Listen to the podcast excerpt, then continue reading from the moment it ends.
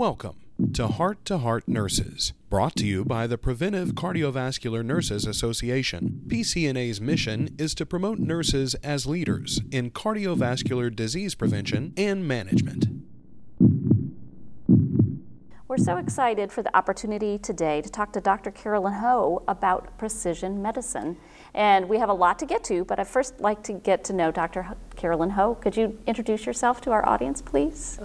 Thank you so much for inviting me to participate in this podcast. Um, and it's also a real pleasure to be talking to the nurses because we know that the nurses are who gets it done for all of clinical medicine. Um, and so I am the medical director of the Cardiovascular Genetics Center at Brigham and Women's Hospital in Boston, Massachusetts. Um, I have been fascinated by human genetics, you know, you know, for my whole career basically, and you know how understanding um, the genetic basis of disease or how uh, mutations in certain genes can cause disease gives us such an incredible leg up into understanding what's important in, in disease mechanisms and disease biology, um, and then leveraging how we can use that information to improve the care of our patients and our families that suffer from these conditions. That sounds great. We're really looking forward to our conversation today. So let's get started talking about how to assess for familial disease. So, familial disease um, can be present in all sorts of different cardiovascular conditions. So you can think about um, familial hypercholesterolemia, um, to familial cardiomyopathies, to familial arrhythmic syndromes, so even you know, f- uh, familial sudden death syndrome. So it's important to try to have you know your radar up a little bit um, to see if that might be what's going on. Um, and so one easy way to do that is to try to make a, a a pedigree or you know get a, a structured family history from um, patients that you might encounter that um, that uh, might have one of these um, potentially genetic conditions.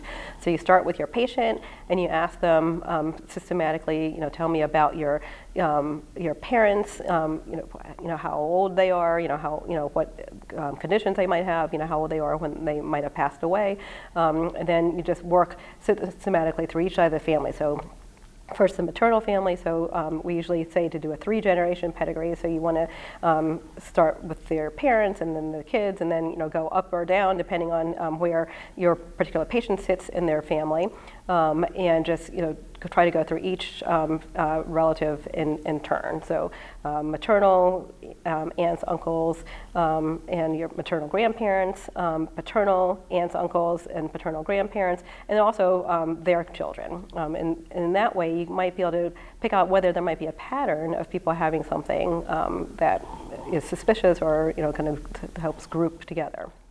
So I like the idea of having that three generations of information. I suspect that's not always an easy thing based on families. Indeed, Is that right? Yes. and it's time consuming, and that's you know why I think a lot of times you know in our rushed uh, you know clinic environment where you know you're stacked up with patients and you know you you only get 15 or 20 minutes for an encounter, it's really hard um, to fit in. Um, and you know because we're very interested in this, um, we have a, a, structure set up to like send um, uh, patients an email or a message through um, um, through uh, our EMR to say before you come to your appointment, you know, try to uh, fill in this information. Um, so that can help um, with, with time saving. Um, and it's also, like you said, not always easy to um, get a family history. And you know what we've learned and what has been proven um, throughout time is that women come from bigger families than men because you know women tend to like remember about their their families. And you know have a little bit more information. So um, and so there's usually a person in the family that you know is a family you know genealogist and you know kind of remembers stuff about the family. So you know giving your patients a little bit of warning you know allows them to, to contact that person and you know try to fill in the blanks a little bit if they don't have um, great knowledge of their their family history. So that's one way to to try to do it or um, you know, just um, you know, trying to be as efficient as possible um, in the clinic visit, and you know, uh, you know, giving the patients homework um, to you know to report back um, uh, if you know they need to gather some more information, if that would be helpful. That sounds like a great strategy in terms of giving them a little extra time so they aren't trying to think of it as they're sitting in the clinical setting, maybe in their paper gown, um, and, trying, and trying to remember their family history. Right. And then like texting, you know, you know, Aunt Fran who like knows everything. so that's a great way to do that.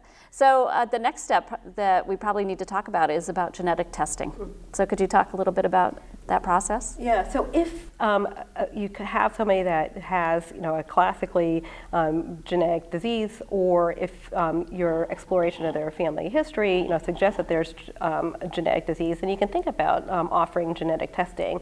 Um, and in current day, this is arranged usually by phenotype or by disease type, and arrayed onto uh, uh, disease-based panel. So if you have a patient that comes in with hypertrophic cardiomyopathy, um, you can uh, uh, think about ordering a hypertrophic cardiomyopathy um, genetic testing panel. And there are a handful of different genetic testing companies that offer these things. That, um, you know, you can go to um, their various websites. They try to make it as easy as possible. Um, and you know, there's a set panel of genes that pretty much every company um, uses. They're pretty much the same across all the, the different uh, all the different companies. Um, um, uh, but genetic testing is not the same as ordering a cholesterol level or a potassium level. It's, um, you know, you, there's a consent form that needs to be um, downloaded that the patient has to consent to. Um, uh, you know, having the genetic testing run, the provider can also provide um, consent in lieu of that if you're doing uh, some of these discussions um, uh, virtually. And the um, results are much more complicated um, than you know just saying your cholesterol is you know 200 or your you know or you know we need to give you more potassium. Um, so that's another thing to think about. So um, if you have the ability to work with a genetic counselor or um, refer your patient to um, a provider like a, either cardiovascular genetics providers or just medical genetics provider, that can really be helpful. And also an important part of um, genetic testing is the pre-test um, and post-test genetic counseling. So you want to make sure that that the the patient has the appropriate expectations in terms of what genetic testing can tell us and what it can't tell us. Um, um, and that can be um, oftentimes really well handled uh, by working with, um, with genetic counselors to try to provide that information. Um, but the logistics of performing it, um, you know, other than that, are relatively easy. The patient can, has a blood sample sent in, or they can even have saliva collected. The, all the the genetic testing companies can provide. Saliva collection kits that you know the patient spits into it to a certain volume gets sent in. Um, the genetic testing gets run um, and results get returned. The genetic testing co- companies also try to make it as user friendly as possible for the provider and, and the patient um, uh, both in terms of logistics and cost. Um, they usually have um, payment protection uh, strategies in, in place so that the out-of-pocket costs is, can usually be defined up front before um, testing is initiated, um, and is usually somewhere in the neighborhood of um, you know $200 or, or, less. So it is much more accessible than it used to be in terms of you know when um, you know, we were completely um, hampered by whether insurance would um, cover it or not, and when costs were really high. Uh, you know, so it is more accessible, but I think that one of the difficulties of genetic testing is just how complex the information is. So, for patients who receive information from a genetic test that they mm-hmm. are positive for a disease, let's say familial hypercholesterolemia mm-hmm. or hypertrophic cardiomyopathy, at that point, then that would trigger a cascade screening. So, we'd be looking at other relatives getting information through a genetic test as well and going through that genetic process. Is that an accurate assessment? Exactly. So, the, the, one of the most practical uses of genetic testing at this time um, is to um, well, it's twofold really. One is that it can help us to precisely uh, um, determine the disease that's present in um, the initial relative or the proband, we call it, the first person in the family to be diagnosed with the disease. Um, a lot of um, these conditions can have um, a, you know fairly low resolution clinical phenotype that um, can span through um, several different distinct diseases. So it can tell us you have exactly familial hypercholesterolemia caused by mutations in the LDL receptor, or you have hypertrophic cardiomyopathy caused by you know the classic sarcomere mutation. So they can, and you don't have cardiac amyloid, you don't have Fabry disease, you don't have um, uh, you know other uh, conditions that can you know cause you know a, a grossly similar phenotype. Um, so it can help clarify ambiguous diagnoses. And then it can help inform um, and really refine um, family management. So rather than saying you're at risk for having um, this condition because you're in a family where somebody has um, the condition, we can, um, we can use predictive genetic testing, um, testing a family member um, to see yes, no, did you inherit this uh, mutation or not, um, to definitively identify those at risk. So those relatives that did inherit um, the genetic variant um, uh, can be counseled that they are at risk for developing disease. It's not a guarantee that they'll get it because the penetrance or the likelihood that you will develop disease in the face of having um, a disease causing um, mutation is not 100%. So we can't say when or even if they'll get disease or how severe it will be, but we can say you're at risk for developing disease, we should follow you. Um, um, and those that do not um, carry the variant um, can be reassured that they're not um, at, at risk. We can dismiss them from the longitudinal family follow up that we would usually recommend, um, and we can um, reassure them that their children are not at risk. Um, but because our knowledge of these things is not perfect, um, we always say, you know, if you develop symptoms or if you develop any other features um, down the road, you should come back and we should take another look. Um, so that's how genetic testing can really help us refine um, family management. We're with Dr. Carolyn Ho talking about precision medicine. We're going to take a quick break. You are cordially invited to join the PCNA member community. Our association, by nurses and for nurses, provides opportunities to network, learn, advocate, and even be recognized for the amazing work that you do each and every day. Check out pcna.net/member. Also look for in-person learning and networking in your own area as part of PCNA's regional chapter programs. Look for the chapter nearest you at pcna.net/chapter. We are back with Dr. Carolyn Ho discussing precision medicine. And there's a lot more to genetic testing than just getting the results. So, why don't you lead us into the next step of what, what we would do with that information? Yeah, so genetic testing is um, really kind of thorny and complicated. Um, and, you know, it's important to, um, you know, make sure that people go into the testing understanding, you know, what we can and cannot um, learn.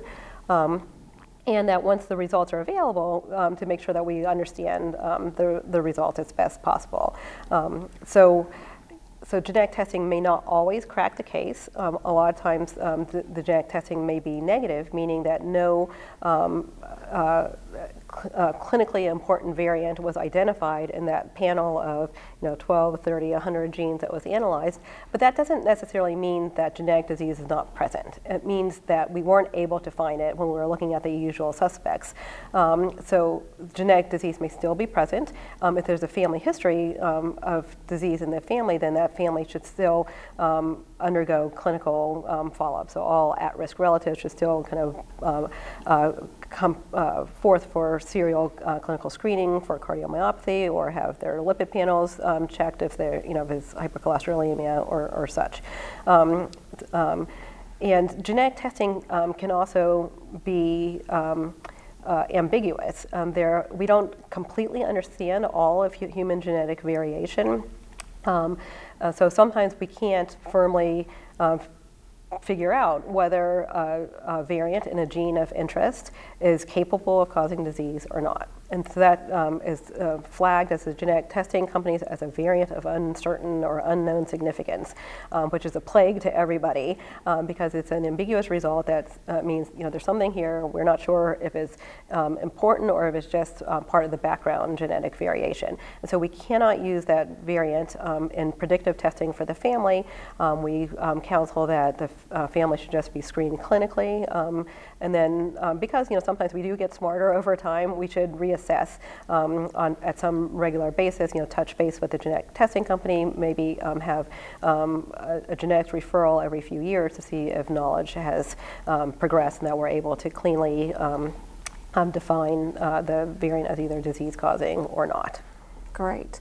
Wonderful information for our listeners. And I, I'm hoping that you could focus in a little bit on uh, new therapies that are available for some of these cardiovascular genetic conditions. Obviously, we're not going to have time to cover everything about everything, but maybe some highlights that you'd like to share. Yeah, I mean, it's a really a fun and exciting time to be involved in um, cardiovascular genetics because for so many years we really didn't have anything and we would just repurpose what was being used um, to treat other cardiovascular um, disorders for you know, our um, you know, favorite conditions. Um, but there are now disease specific and disease modifying therapies available. For cardiac amyloidosis, there's been just um, you know, a really exciting advance in therapies that help to stabilize tr- transthyretin, which is one of the main proteins involved in forming the amyloid fibrils. transthyretin can either be the normal wild type, which for some reason um, goes off the rails and decides to form um, amyloid, or there can be mutations in the, in the transthyretin gene that similarly cause um, transthyretin amyloidosis. Um, and there are new um, uh, stabilizers for that, and there's some um, gene targeted therapies that have been developed. And for hypertrophic cardiomyopathy, better understanding of the mechanisms, um, how the sarcomere is, um, you know, is abnormal. You know, what is different about the sarcomere in patients with um, HCM, or you know, because of the uh, genetic variants, that has allowed us to understand um, that it's um, a more hypercontractile, less energy um, efficient sarcomere, and uh, myosin inhibitors have been developed to try to counteract um, those fundamental um, pathophysiologic abnormalities. Um, those have been through clinical trial. Um, um, a phase three trial was completed on um, a myosin inhibitor called uh, mavacamten. It's going to come before the FDA at the end of April, and that might soon be uh, clinically available um, in the clinical trials. It was um, really um, quite uh, beneficial in improving feel and function in patients with obstructive HCM. And there are new agents um, in development. And these myosin inhibitors may be effective for um, uh, non-obstructive HCM because of uh, their ability to potentially improve diastolic function. And along those same lines, they might be effective for HFpEF. You know, and maybe we'll finally have um, an effective uh, treatment for some patients with with HFpEF. And there just and there are also more um, agents in development that might spe- more specifically um, target um, diastolic dysfunction and um, and also target other components of the sarcomere um, to to really see if we can advance how we take care of these patients. Well, there certainly have been a lot of exciting advances that you've discussed with us today. If our listeners want to learn more, can you provide some resources that they could seek? Um, so there's um, a primer on genetic testing that we published um, in uh, JAMA Cardiology a few years ago, and the first um, author was Allison Cirino. Um, um, and so I would recommend looking at that because it really helps to uh, spell out how and when to think about implementing genetic testing. Great. Is there anything else that you'd like to add that I forgot to ask? Yeah, no, this has been a great journey, and it's been a really um, uh, fun time talking to you about this. Uh, we have so enjoyed having you on our podcast today. Thank you so much for sharing your time and your expertise with us. We've been speaking with Dr. Carolyn Ho about precision medicine. I'm your host, Geraldine Warfield, and we will see you soon. Thank you for listening to Heart to Heart Nurses. We invite you to visit pcna.net for clinical resources, continuing education, and much more.